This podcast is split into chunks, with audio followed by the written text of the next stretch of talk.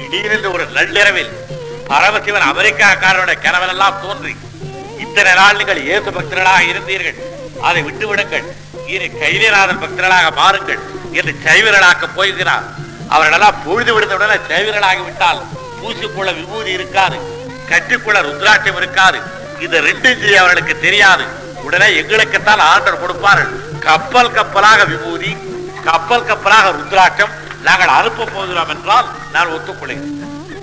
அதை செய்யுங்கள் கிருபானந்த வாரியரை இங்கேயே பேசிக் கொண்டிருப்பதற்கு பதிலாக அமெரிக்காவுக்கு அனுப்பி சைவ பிரச்சாரம் செய்ய சொல்லி ஒரு அஞ்சு லட்சம் கிறிஸ்தவர்களை சைவர்கள் ஆக்குங்கள். விபூதி ருத்ராட்சமாவது விற்கும். தேவார திருவாசகமாவது விற்கும். இதை விட்டு விட்டு நான் இதை விற்க போகிறேன் அதை விற்க போகிறேன் என்று சொன்னால் கணக்கு காட்டுங்களேன். நான் கேட்டால் தான் கோபம் வருகிறது.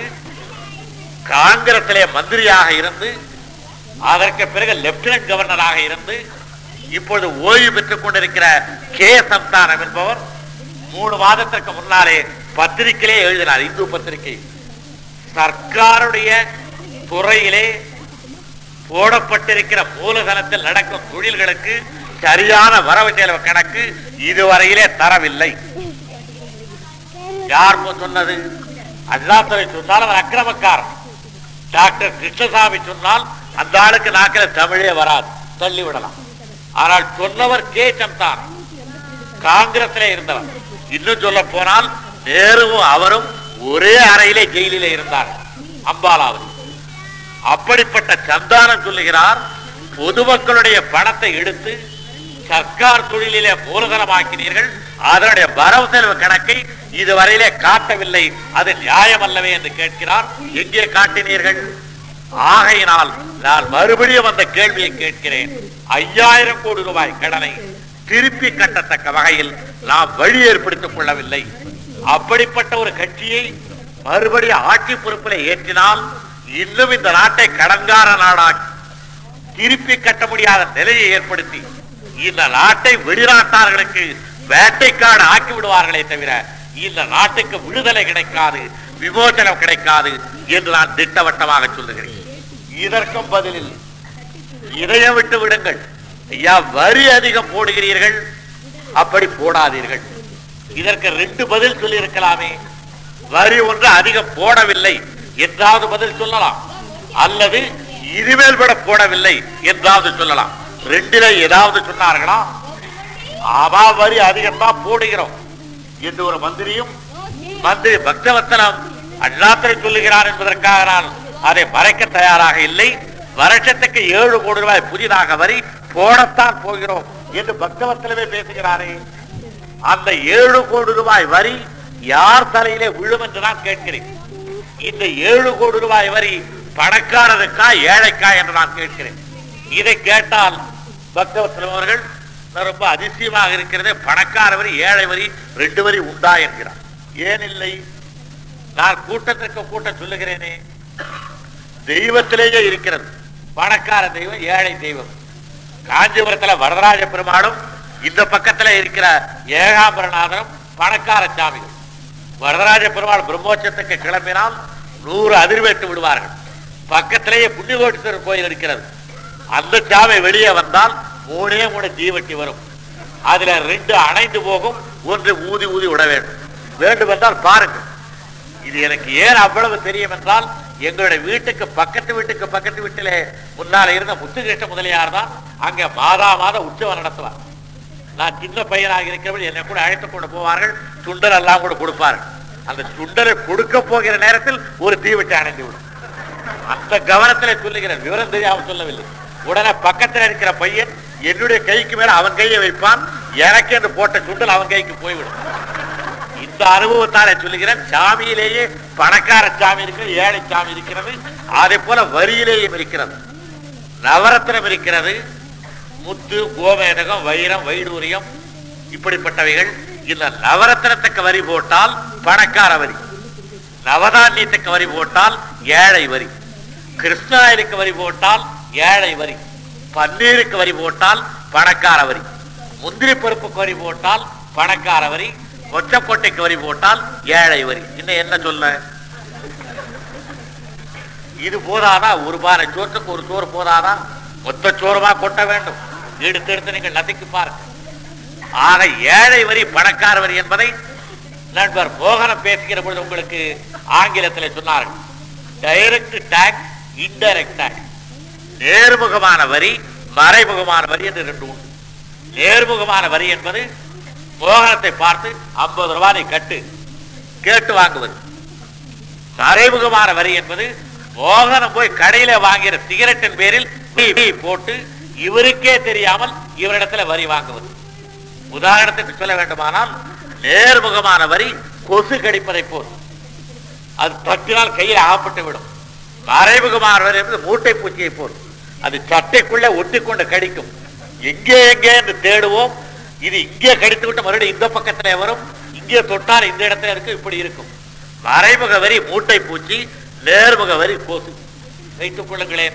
இனிமே பெண்களை பற்றியே பேசுவதாலே காங்கிரஸ்காரர் ரொம்ப கஷ்டம் என்றார்கள். கொஞ்சம் மூட்டை பூச்சி கொசு கதையைத்தான் கேளு. அந்த கதை வேண்டுமானால் இதையாவது கேட்டு தொலையும் ஆகையினால் நேர்முக வரி என்பது கொசு கிடைக்கு சமானம். மறைமுக வரி என்பது மூட்டை பூச்சி கடிக்கு அப்படிப்பட்ட வகையிலே மறைமுக வரி கூடாது என்பது எங்களுடைய திட்டம். இதற்காக பதில் கிடைத்ததா என்பதை இதுவரையிலே நீங்கள் பார்த்தீர்கள். கிடைக்கவில்லை. இனியாக தருகிறார்களா என்பதை அருள் கூர்ந்து நீங்கள் பார்த்து இந்த பதினைந்து வருட ஆட்சியில் விலைவாசி ஏற்றத்தை தடுக்கவில்லை என்பது மட்டுமல்ல இவர்களே விலைவாசி ஏற காரணமாக இருந்தார்கள். எப்படி என்று என்னை கேட்டால் ஒரு ஐயாயிரம் ரூபாய் ஒருவர் புதல் வைத்துக் கொண்டால் ரூபாய்க்கு நெல் பிடிக்கலாம். இது சகாதேவனுக்கு தெரியும். ஒரு நெல் பிடிக்கிறவர் அல்ல நெல் வாங்குகிறவருக்கு நெல்லை பிடித்து கொடுக்கிறவர். ஐயாயிரம் ரூபாய் முதல் இருந்தால் ஐயாயிரம் ரூபாய்க்கு நெல்லை வாங்குவது. உடனே அது ஒரு பேங்கில ஈடு காட்டினால் அதிலே ஒரு திட்டம் நாலாயிரம் ரூபாய் கடன் கொடுக்கிறான். அந்த நாலாயிரம் ரூபாய்க்கு மறுபடியும் நெல் வாங்குவது. அதை கொண்டு போய் இன்னொரு பேங்கில வைத்தால் மூவாயிரம் ரூபாய் கடன் கொடுக்கிறான். அந்த மூவாயிரம் ரூபாய்க்கு மறுபடியும் நெல் பிடிப்பது. அதுக்கு ரெண்டாயிரம் ரூபாய் கடன் கொடுக்கிறான். அதை மறுபடியும் பேங்கில வைப்பது ஆயிரம் ரூபாய் கடன் கொடுக்கிறான். இப்படியே ஐயாயிரம் ரூபாயில் கொஞ்சம் சாமர்த்தியசாலியாக இருந்து பேங்க் மேனேஜரும் நமக்கு வேண்டியவராக இருந்தால் முப்பதனாயிரம் ரூபாய் நெல் பிடிக்கலாம். அதனால்தான் திராவிட முன்னேற்ற கழகம் தன்னுடைய தேர்தல் அறிக்கையில் பேங்குகளை தேசியமயமாக்க வேண்டும். தனிப்பட்ட முதலாளிகளிடத்திலே அந்த பேங்குகள் இருக்கக்கூடாது என்றது சொன்னது. பாரியா அண்ணாத்துறைக்கு இதை விட்டா அதை விட்டா பேங்க் பேரில் பாயறான் என்றார்கள். எனக்கு பேங்குக்குமா விரோதம்.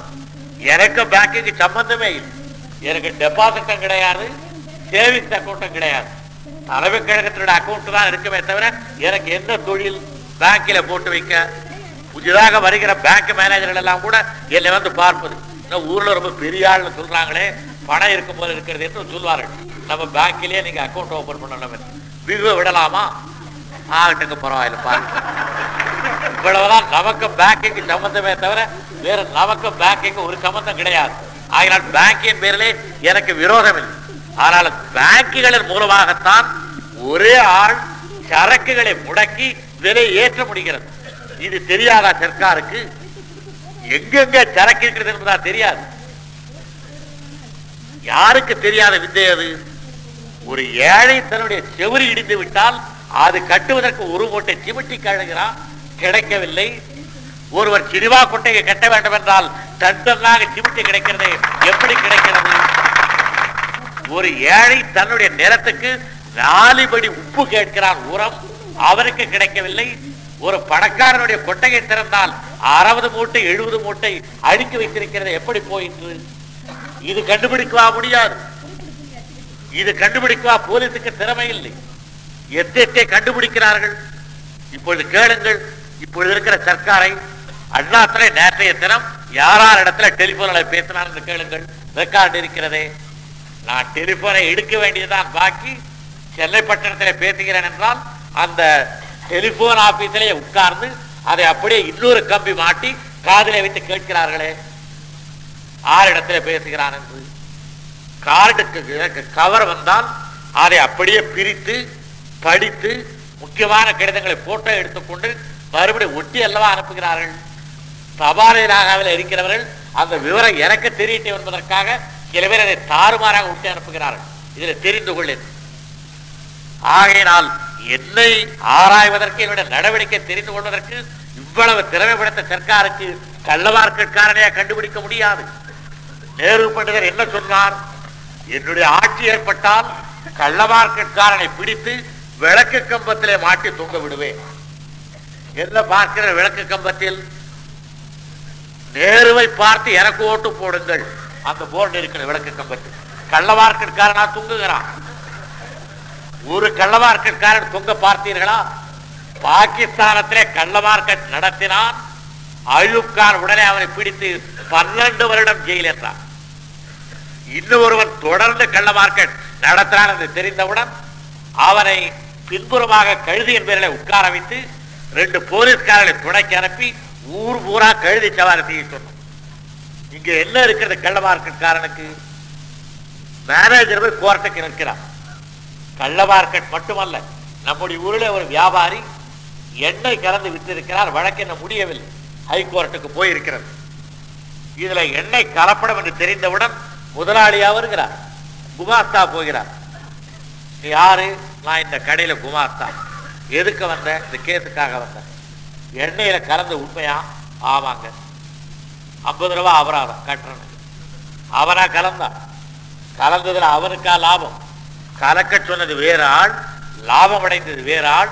இங்க வந்து பணத்தை கட்டிவிட்டு போகிறவன் கடையில வயிற்று பாட்டுக்காக வேலைக்கு இருக்கிறவன்.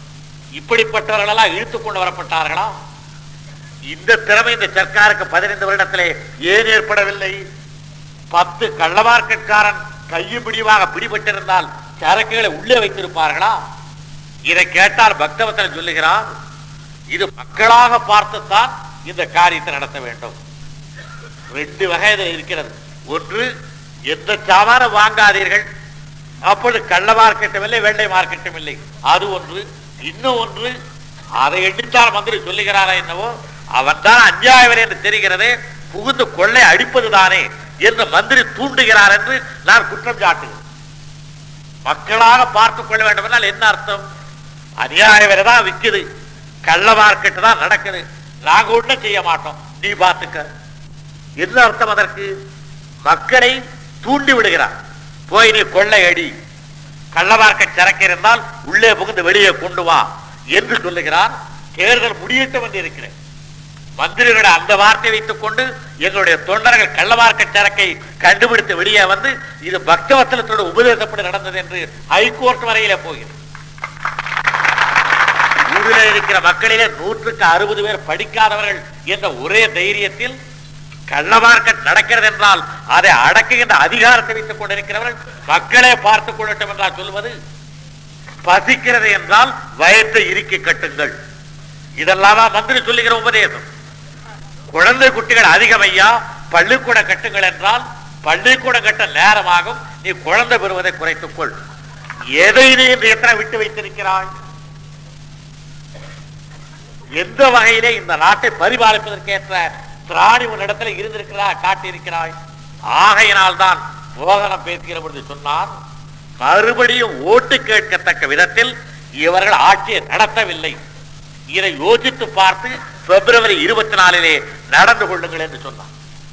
இதை சொல்லி சொல்லி நான் நான் தான் அழுத்து போகிறேனே தவிர ஒரு மந்திரி ஆகிலும் இதை பற்றி இவ்வளவு சொல்லுகிறானே என்று அவர்களுக்கு பதிலளிக்க வேண்டும் என்ற பொறுப்பு வந்ததா என்றால் இல்லை.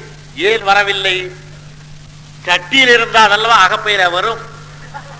சில வேளையிலே மூன்றாவது பந்தி போய் சாப்பிட்டால் தெரியும். காங்கிரஸ்காரனுக்கு அந்த கதை பிடிக்கும் என்று கருதுகிறேன். மூன்றாவது பந்தியில உட்கார்ந்தால் தட்டு பெரிதாக இருக்கும். பரிமாறுகிறால் கையை போடுகிற பொழுது ஐந்து விரலை அகல நீட்டி போடுவான். நாம் கூட எண்ணுக்கூட ரொம்ப வந்து இலையில விழுமன் அப்படி போடுகிறவள் அப்படி போகும் வருகிற பொழுது மூணு கை வரும் விழுகிற பொழுது ரெண்டு விரல் வரும். தலை இலையில ரெண்டு துண்டு இருக்கும். அதே விதத்திலே தான் காரியம் நடந்திருக்கிறதே தவிர அவர்களுக்கு பதில் இருந்திருக்குமானால் அந்த பதிலை இதுவரையிலா தராமல் இருப்பார்கள். ஆயிரத்தி இருநூறு கோடி ரூபாயை பாழாக்கி ஐயாயிரம் கோடி ரூபாய் கடன் வாங்கி ஆயிரம் கோடி ரூபாய் டெல்லி வரி போட்டு தொண்ணூத்தெட்டு கோடி ரூபாய் போன வருடத்திலே சென்னை ராஜ்யத்துக்கு வருமானம் கிடைத்து இவ்வளவுக்கு பிறகு ஆறு கோடி மக்கள் நாள் ஒன்றுக்கு ஐந்தணா சம்பாதிக்கிறார்கள். நாலு கோடி மக்கள் நாள் ஒன்றுக்கு நாலனா சம்பாதிக்கிறார்கள். ரெண்டு கோடி மக்கள் நாள் ஒன்றுக்கு ரெண்டனா சம்பாதிக்கிறார்கள். என் கணக்கா இது? பத்மாபுரத்தில் போட்டோம். சர்க்காருடைய அச்சகத்தில் போட்டு கொடுக்கப்பட்ட கணக்கிலிருந்து இது தரப்பட்டது. தப்பு கணக்கு என்றால் வழக்கு போடு. சரியான கணக்கு என்றால் இதற்கு காரணம் காட்டு. ஐயாயிரம் கோடி ரூபாய் கடன் வாங்கி நீ தொழிலிலே போட்டு மக்களுக்கு செல்வம் கிடைத்திருந்தால் இப்படியா இருப்பார்கள்? நேருவே சொன்னாரே ரெண்டு ஐந்தாண்டு திட்டம் வெற்றிகரமாக நடந்தது செல்வம் பெருகிற்று. ஆனால் பெருகிய செல்வம் எங்கே போயிற்று தெரியவில்லை. நேருடைய வாக்கியம் இது. வெறும் வாக்கியம் அல்ல அதை கண்டுபிடிக்க சொல்லி ஒரு கமிட்டியை போட்டிருக்கிறார். ஆடு மாடு மேய்த்துக் கொண்டு வருகிறவர்கள் ஆடுகளை பட்டியலே கொள்வதற்கு அடைப்பதற்கு முன்னாலே தான் குட்டி ஆடு நொண்டி ஆடு மொண்டி ஆடு இதெல்லாம் தேடி பிடித்துக் கொண்டு வருவார்கள். பட்டியலே வந்து அடைத்து விட்டு எண்ணி பார்க்க மாட்டார்கள். பட்டிக்கு வருவதற்கு முன்னாலேயே அந்த ஆடு கவுடு ஆடு அது அந்த கோடியிலே இருக்கும். இது குட்டி ஆடு சீக்கிரம் வராது. அது நொண்டி ஆடு. அது எங்காவது வேலி ஓரத்திலே விழுந்திருக்கும். என்று கண்டுபிடித்து கொண்டு வந்து பட்டியல அடைப்பார். பட்டியல அடைத்த பிறகு ஆட்டு கணக்கு பார்த்தால் பிரயோஜனம் இல்லை அதே போல ரெண்டு ஐந்தாண்டு திட்டங்களை போட்டு நடத்துகிற நேரத்தில் அல்லவா இவர் பார்த்திருக்க வேண்டும். வளர்கிற செல்வம் எங்கே போயிற்று என்று. இப்போது பட்டியை திறந்து கேட்கிறார். எங்கேயா அந்த கருப்பாட்டை காணோம். அந்த குட்டியாடு கூட காணமே. அந்த நொண்டியாடு காணமே போய் தேடிக்கொண்டு வா என்று சொல்வதை போல் இப்பொழுதான் கமிட்டி போடுவது. ஆற்காட்டிலே குதிரை வண்டியோட குதிரை பறிபோன பிறகு ராணிப்பேட்டை கோடினான ஒரு பூட்டுவாங்க ஏன் என்று கேட்டதற்கு கொட்டை கொட்டையை பூட்டப் போகிறேன். குதிரை பறி போய் விட்டது. கொட்டையை பூட்டுகிறார் என்பதை போல் ரெண்டு ஐந்தாண்டு திட்டங்கள் நடந்த பொழுதல்லவா அதிலே வருகிற செல்வம் எங்கே போகிறது என்று பார்த்திருக்க வேண்டும். இப்பொழுது கேட்கிறார் அது எங்கே போயிற்று என்று பார்க்கலாம். நேரு மட்டுமல்ல போன வாரத்துல காமராஜரே சொன்னார் சென்னையில சேரிகள் பக்கத்தில் போய் பார்த்து விட்டு வந்து பொதுக்கூட்டத்திலேயே பேசி பத்திரிகையில வந்திருக்கிறது காங்கிரஸ் பத்திரிகையிலே வந்திருக்கிறது. ஏழை மக்கள் வாழுகின்ற இடத்திற்கு போனேன். அங்கு என்ன கண்டேன் என்றால் ஒடிந்து போன கட்டில் கிழிந்து போன துணி தேய்ந்து போன விளக்குமாறு. இல்லைனவோ படம் போடுகிறார்களே காங்கிரஸ் நண்பர்கள். இதெல்லாம் போட்டா ரொம்ப வேடிக்கையாக இருக்கும். வேண்டாம் என்று விட்டு வைக்கிறேன். காமராஜர் கண்டவை என்று போட்டு தேய்ந்து போன துடப்பக்கொட்டை போடுவதென்றால் ரொம்ப நேரம் பிடிக்காது. ரொம்ப சுலபம் கூட அதுக்கு பெரிய எழுதுவரும் கூட தேவையில்லை. நாலஞ்சு கோடு போட்டு தொடப்பம் என்று எழுதினால் போதும். அவர் பார்த்தது அது என்று உங்கள் பத்திரிகையில் தானே வந்தது?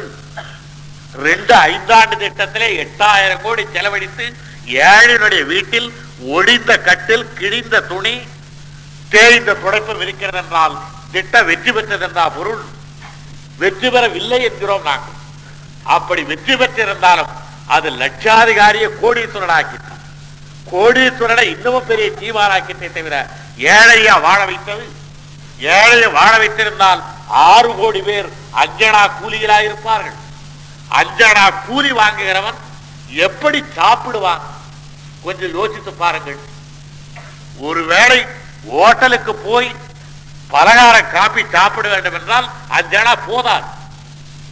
இந்த அஞ்சனா வைத்துக் கொண்டவர்கள் என்ன செய்கிறான்? தெருவோரத்தில் இருக்கிற ஆப்ப கடைக்கு போய் ரெண்டனா கொடுத்து ஆப்ப வாங்கி சாப்பிட்டு விட்டு இன்னொரு பக்கத்துல இருக்கிற கையில் வைத்துக் கொண்டு இருக்கிறார்கள் டீ. அவரிடத்துல அரைனா கொடுத்து டீ வாங்கி குடித்து விட்டு ஒரு அரைனாவுக்கு பீடி வாங்கி அதை பத்த வைத்துக் கொண்டு படுப்பதற்கு எங்காவது இடம் இருக்கிறா என்று பார்த்து பாதை ஓரத்தில் எங்காவது மிருகம் இருந்தால் அதை விரட்டி விட்டு இவர் படுத்துக்கொண்டு அந்த பீடியை பிடித்துக் கொண்டே சினிமா பாட்டை பாடுகிறார். தூது நீ சொல்லி வாராய் கிளியே. என்று கூலி கொண்டிருக்கிறார் ஐந்தனா கூலி அவனுக்கு. அவன் தானே இந்த நாட்டினுடைய தலைமகன். அவன் தானே இந்த நாட்டினுடைய உழைப்பாளி. அவன் தானே இந்த நாட்டினுடைய உண்மையான உழைப்பாளி. அவனுக்கு அஞ்சனா கூலியா? நாலனா கூலி ரெண்டனா கூலியா? இப்படி இருக்கிறது. ஆனால் லாபம் வராமல் இருக்கிறதா என்றால் கூட்டத்துக்கு கூட்டம் தங்குவேற முதலியார் சொல்லுகிறார். முன்னால் ஐயாயிரம் வந்ததையா? இப்ப முப்பதாயிரம் சம்பாதிக்கிறது கேட்கிற காங்கிரஸ் சர்க்காருக்கு இப்படி சொல்லுகிறாரே எப்படி அந்த லாபம் வந்தது? இவரே இந்த லாபம் வந்ததை சொல்லுகிற பொழுது இன்னும் பணக்காரர்களுக்கு எவ்வளவு லாபம் வந்திருக்கும்? என்ற கணக்கெடுக்க வேண்டும் என்ற எண்ணம் எல்லாம் வர வேண்டும். வாரியார் தங்குவர் மொழி நாட்டு முறா முப்பதாயிரம் நாற்பதாயிரம். இப்படி கருவி கொள்கிறார்களே தவிர அவர் ஒருவர் தான் நான் பணக்காரன் தான் எனக்கு லாபம் தான் வருகிறது என்று வெளிப்படையாக சொல்லுகிறார். மற்ற பணக்காரனை கேளுங்கள். என்ன லாபம் வருங்க. என்னங்க லாபம்? மூட்டை வித்தா கோடி லாபம் வரும். ஒரு மூட்டை வித்தா கோடி மட்டும்தான் லாபம் இப்படி சொல்லி சம்பாதித்துக் கொண்டு வைத்துக் கொண்டிருக்கிறார்கள். அப்படிப்பட்டவர்களுக்குத்தான் இந்த ஐயாயிரம் கோடி கடனை பயன்பட்டது. ஒரே வருடத்திலே கோயம்புத்தூரிலே மில் முதலாளிக்கு கிடைத்த லாபம் சில்லறை எல்லாம் விட்டு விடுகிறேன். கருணாம்பிகா மில்லிலே ஒரு லட்சத்து பதினாறாயிரம் ரூபாய் ராம்நாராயணன் மில்லில் ரெண்டு லட்சத்து முப்பத்தொன்பதாயிரம் ரங்கவிலாஸ் மில்லில் ரெண்டு லட்சத்து எண்பத்தி நாலாயிரம் லோட்டஸ் மில்லில் ரெண்டு லட்சத்து தொண்ணூத்தாறாயிரம் திரிமூர்த்தி மில்லில் நாலு லட்சத்து எட்டாயிரம் பாலசுப்ரமணியா மில்லில் நாலு லட்சத்து முப்பத்தி ஏழாயிரம் இப்படி வரிசையாக வந்து லட்சுமி மில்லில் எழுபத்தி ஒரு லட்சத்தி தொண்ணூத்தி மூணாயிரம். இவர்கள் காங்கிரசுக்கு ஓட்டு போட வேண்டும். நீங்களும் நானுமா? அஞ்சனா கூலிக்காரனும் நாலனா கூலிக்காரனும் ரெண்டனா கூலிக்காரனும் படியெடுத்து ரூபா மூணனாக்கு வாங்குகிறவனும் ஈர விறகு வாங்கி கொடுத்து விட்டு தெருத்தனில உட்கார்ந்து கொண்டு இன்னும் ஆகலையா இன்னும் ஆகலையா என்று கேட்டு எப்படி ஆகும்? என்ற நம்மையார் சொல்லி சீக்கிரம் என்ன எழுத்து பேசுற? சீக்கிரம் போடு என்று நீங்கள் சொல்லி நீ வாங்கி கொண்டு வந்த விறக நீ வந்து பாரு என்ற நம்மா சொல்லி நீங்கள் வச்சு சே, ஒத்திப்பா நான் பார்க்கிறேன் பாரு என்று சொல்லி ரெண்டு தடவை ஊதி அந்த போய் உள்ளே போய் கண்ணை அடித்து சே சே சே ரொம்ப கஷ்டமா இருக்கு நீயே பார் என்று சொல்லி வந்து உட்காருக்கிறீர்களே நீங்களெல்லாம் போட வேண்டுமா? இதுல இருக்கிற பங்கஜா வசந்தா ராஜலட்சுமி லட்சுமி இவர்களெல்லாம் போடலாம்.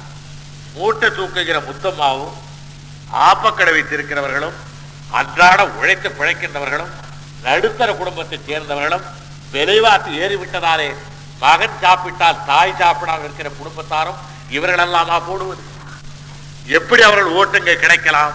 ஆகையினால் தான் இந்த ஆட்சி மக்களை வாழ வைக்கவில்லை என்பதை நான் குறிப்பிட்டேன். நான் வருவதற்கு முன்னாலே என்னுடைய நண்பர் குமார் பேசுகிற பொழுது இந்த ஆட்களோட அடக்குமுறைகளை பற்றி வெகு உருக்கமாக உங்களிடத்தில் சொன்னார்கள். அதிலேயே நான் ஒரு புள்ளி விவரத்தை இன்றைய தினம் சொல்லுகிறேன். இதற்காக பதில் கிடைத்ததா என்று பாருங்கள். இந்த ஆட்சி ஏற்பட்ட பத்து பன்னெண்டு வருடத்தில் நாலாயிரத்து நூத்தி நாலு பேரை இதுவரையில சுட்டுக் கொண்டிருக்கிறார்கள் தாய்மார்களுக்கு தெரியும் ஒரு மாட்டினுடைய முதுகில புண் இருந்து அந்த புண்ணை ஒரு காக்காய் குத்தினால் கல்லெடுத்து காக்காய் அடிப்பு இத்தனைக்கும் மாடு நம்மை பார்த்து சொல்லவில்லை. எனக்கு வரிக்கிறதே அவ்வளவு ஈவு இறக்க உள்ள மனம் அவ்வளவு பாவ புண்ணியத்தை கஞ்சுகின்ற சுபாவம் அவ்வளவு தர்ம நியாயத்துக்கு கட்டுப்பட்டவர்கள் நம்முடைய நாட்டு மக்கள். பசுவனுடைய முதுகில் இருக்கிற புண்ணை காக்கை குத்தினால் கூட நான் பார்த்து ஜெயிக்க மாட்டோம். எதிர் வீட்டுக்காரன் தான் பெற்ற பிள்ளையை ரெண்டு அடி இழுத்து அடித்தால் இங்கே இருக்கிற தாய் ஓடிப்போய் அந்த குழந்தையை வாங்கி இடுப்பில் வைத்துக் கொண்டு பிள்ளையை பெற்றையே தவிர உனக்கு வழக்க தெரியலையே என்று சொல்லிவிட்டு வரக்கூடிய அளவுக்கு இறக்கு சுவா உள்ள தாய்மார்கள் உள்ள நாடு. அவர்களுக்கு நான் சொல்லுகிறேன் இந்த ஆட்சியில் நாலாயிரத்து நூத்தி நாலு பேரை சுட்டுக் கொண்டார்கள் கள்ள மார்க்கெட்காரனையா இல்லை. கொள்ளை லாபம் அடித்தவனையா? அல்ல.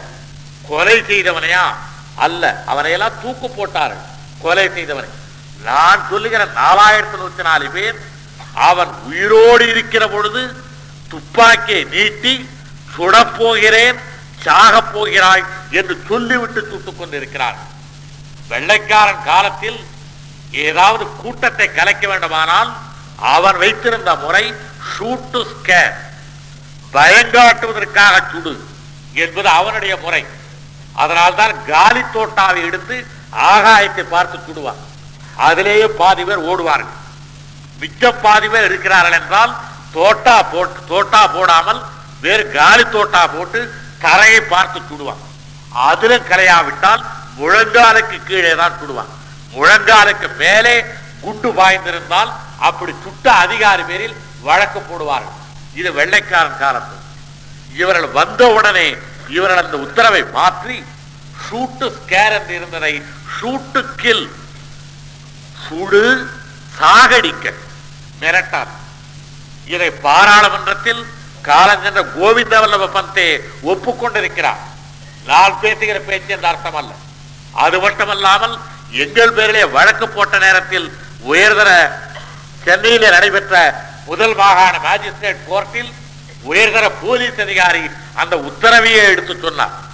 அவ எங்களுக்கு இப்பொழுதிருக்கிற உத்தரவு ஷூட்டு ஸ்கேர் அல்ல ஷூட்டு கில் என்று சொல்லி இருக்கிறான் அந்த ஆதாரங்களின் பேரில் சொல்லுகிறேன். இந்த ஆட்சி கொலைபாதக ஆட்சி.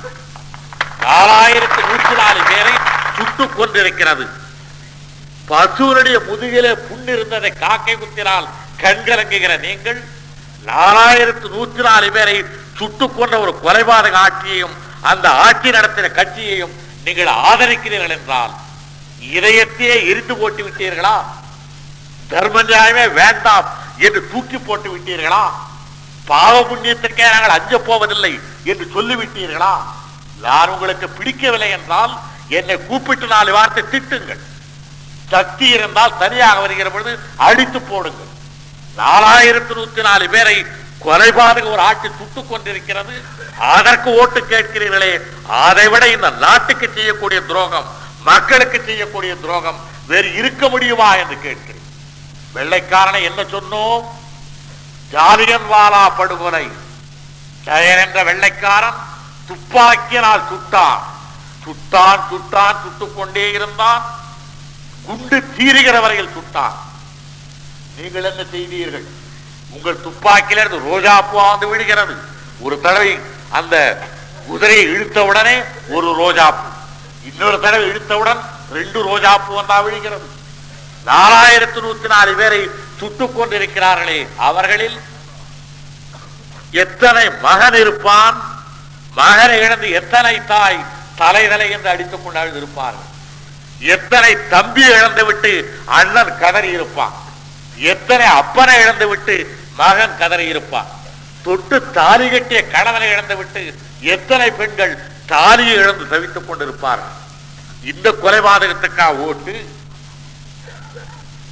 இப்படிப்பட்ட ஆட்சியா மறுபடியும் கொண்டு வர வேண்டும்? இல்லை என்கிறார்களா? நாங்கள் சுடவில்லை என்கிறார்களா? கம்யூனிஸ்டுகள் ஜெயிலிலே இருந்த நேரத்தில் சேலம் சிறைச்சாலையில் தப்பித்துக் கொண்டு போவதற்கு கூட மார்க்கமில்லாத நிலையில் இருபது பேரை சுட்டுக் கொண்டார்களே.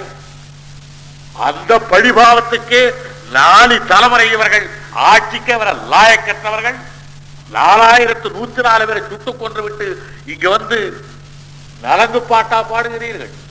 அவனுக்கு என்ன தெரியும்? இவனுக்கு என்ன தெரியணும் இவைகளுக்கு என்ன சமாதானம் சொல்லுகிறீர்கள்?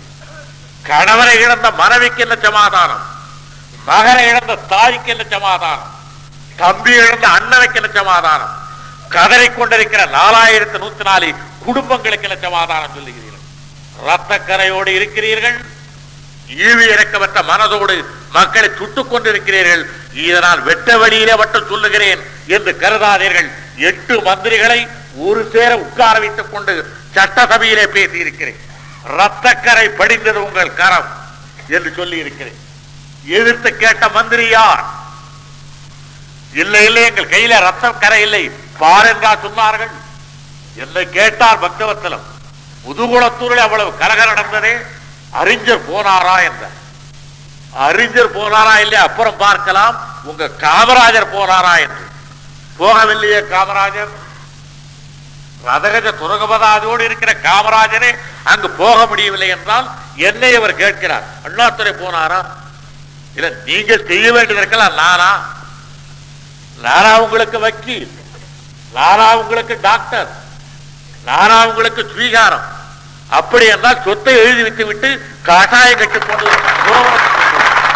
எல்லாவற்றையும் வீசி எறிந்து விடுங்கள். ஐந்து வருஷம் கொடுத்து பாருங்கள்.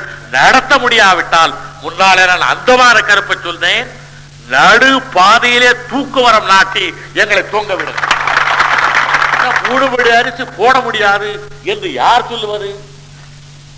பெரியார் சொல்லுகிறாரா கடற்கரையில் இருக்கிற மணல் கிடைத்தால் தான் போடலாம் அவர் சுபாவம் உங்களுக்கு தெரியாது. அந்த மணலை கூட போட மாட்டார் அவர். அவரிடத்துல கடற்கரை மணல் எல்லாம் உங்களுக்கு தான் சொந்தம் என்றால் ரூபாய்க்கு மூன்று படி என்று போட மாட்டார். அது அவரிடத்துல பழைய பழகி எனக்கு தெரியும். நான் எம்ஏ படித்து விட்டு அவரிடத்துல எனக்கு என்ன சம்பளம் தெரியுமா? அறுபது ரூபாய் சம்பளம். இவரிடத்துல நீங்கள் எதை கொடுத்தாலும் அந்த லட்சணத்திலே தான் இருக்கும். ஆனால் காங்கிரஸ்காரர்கள் மணி நேரத்துக்கு போட முடியுமா? ஏன் அதையே பேசுகிறீர்கள்? போடு பார்க்கலாம் என்று சொல்லுங்களேன். போடவில்லை என்றால் டைமே வையுங்கள். ஆறு மாதம் ஒரு வருடம் ஒரு வருடத்துக்குள்ள போடவில்லை என்றால் பயலே உன்னை பிடித்து இப்படி செய்வேன். எழுதுங்கள் கையெழுத்து போடுகிறேன். ஆனால் எழுதுகிறவர் என்னை போல அதிகாரம் படைத்தவராக எழுத வேண்டும். சும்மா எதிர் விட்டு ஏழு மலை வந்து எழுதினால் பிரயோஜனம். இந்த மந்திரிகள் வந்து எழுத வேண்டும். ஒரு கட்சியுடைய தலைவர் வந்து எழுத வேண்டும். இன்னொரு கட்சியினுடைய நடத்தி செல்வன் என்ற முறையிலே நான் அந்த ஒப்பந்தத்திலே கையெழுத்திடுகிறேன். சுலபத்திலே கொடுக்க முடியும். யுத்த காலத்தில் ரயில்வேல வேலை செய்தவர்களுக்கு நியாய விலைக்கு எல்லா சாமானும் கொடுக்கவில்லையா ரயில்வேக்காரன்? கடையிலே போய் வாங்கினால் ஒரு வீச சர்க்கரை ஒன்னரை ரூபாய் இருக்கும். ரயில்வே ஸ்டோரிலே வீசி சர்க்கரை பத்தனாவுக்கு கொடுத்து கொண்டே இருந்தான். அதுல ஏற்படக்கூடிய நஷ்டத்தை அந்த தொழிற்சாலையிலே உள்ள முதலாளி அல்லது ரயில்வே நிர்வாகத்தை ஈடுகட்டினார்கள். அதே போல நீங்கள் வாங்குவது அதிக விலை கொடுத்துத்தான் நெல் வாங்க வேண்டும். ஏனென்றால் அவ்வளவு விலை கொடுத்தால்தான் கிராமத்தாருக்கு கட்டுப்படியாகும். ஏனென்றால் கிராமத்தாருக்கு இருக்கின்ற விவசாயத்தில் வளர்ந்து விட்டது. நாலு ரூபாய்க்கு உற்ற விரம் நாற்பத்தி நாலு ரூபாய்க்கு விற்கிறது. நூறு ரூபாய்க்கு கிடைத்த மாடு ஐநூறு ரூபாய் கிடைத்தாலும் கிடைக்கவில்லை. நல்ல மாடு பார்க்க வேண்டும் என்றாலே செவுத்தை பார்த்தாதான் தெரிகிறது. நிமிர்ந்து நிற்கிறது. ரோட்டில் நடக்கிற மாடுகளை பார்த்தால் இந்த நிலையிலே இல்லை. ஆகையால் விவசாய செலவு கூடிவிட்டிருப்பதாலே அவனுக்கு அதிக விலை கொடுத்தால் நெல் வாங்க வேண்டும். ஆனால் அந்த அளவுக்கு மக்களிடத்தில் விலையை ஏற்றினால் வாங்க முடியாது. அந்த நஷ்டத்தை சர்க்கார் ஏற்றுக்கொள்ள வேண்டும். சர்க்கார் ஏற்றுக்கொண்டு பணக்காரனுக்கு வரி போட்டு அந்த நஷ்டத்தை ஈடுகட்ட வேண்டும் என்று நான் சொல்லுகிறேன். இதை செய்ய முடியாது என்றால் செய்கிறேன் என்று சொல்லுகின்ற எங்களிடத்தில் கொடுக்க வேண்டும்? நான் என்ன கொடுக்கறது நீ என்ன கேட்கறது என்றால் நீயும் கொடுக்க தேவல. நானும் உன்னை கேட்கல. பிப்ரவரி இருபத்தி நாலில் ரூபாய்க்கு மூன்று படி அரிசி வேண்டும் என்றால் என்னை ஆதரியுங்கள். இல்ல படியரிசி மூணு ரூபாய்க்கு விற்றால் தான் நாட்டுக்கு சுபீட்சம் என்றால் போங்கள் அந்த பக்கத்தில். ஒன்று முதலான நஷ்டம் இல்லை கஷ்டம் இல்லை இது ஒன்று ஊசி போகிற சரக்கல்ல. போரால் வராது பொழுது போனால் நிற்காது என்று விலை கூற வேண்டிய அவசியம் இல்லை என்னமோ ஒரு தடவையாவது பார்க்கலாமே என்ற ஆசையும் எனக்கு வரவில்லை. நான் ஏற்கனவே சொல்லி இருக்கிறேன் என்னுடைய லட்சிய பயணத்திலே நீண்ட நெடும் பயணத்தில் இந்த தேர்தல் என்பது சட்டசபை என்பதும் ஒரு மைல் கல்லை தவிர மந்தகாசமான இடம் என்று நான் கருதவில்லை. நான் போக வேண்டிய தூரம் நெடுந்தூரம். நான் பட வேண்டிய கஷ்டங்கள் ஏராளம். நான் சிந்த வேண்டிய ரத்தமும் ஏராளம். இதற்கு நான் என்னை தயாரித்துக் கொண்டிருக்கிறேனே தவிர வெறும் ஓட்டுக்காக இருக்கிறேன் என்று அருள் கூர்ந்து காங்கிரஸ் உண்மை காங்கிரஸ் ஊழியர்கள் கருத வேண்டாம்.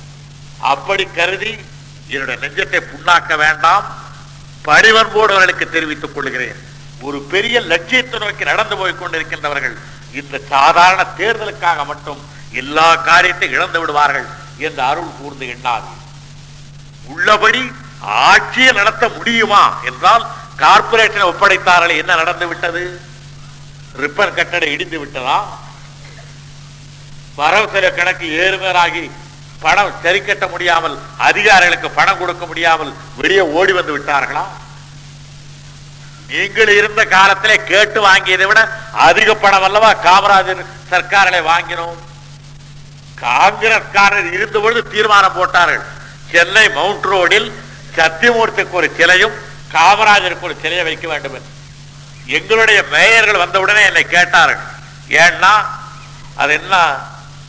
சிகப்பு இங்கியா பச்சை இங்கியா என்றார்கள். அடிச்சிடவா இருக்கட்டுமா என்றார்கள். கேட்ட நமக்கு அப்படிப்பட்ட ஈரத்தனமான எண்ணம் வரக்கூடாது.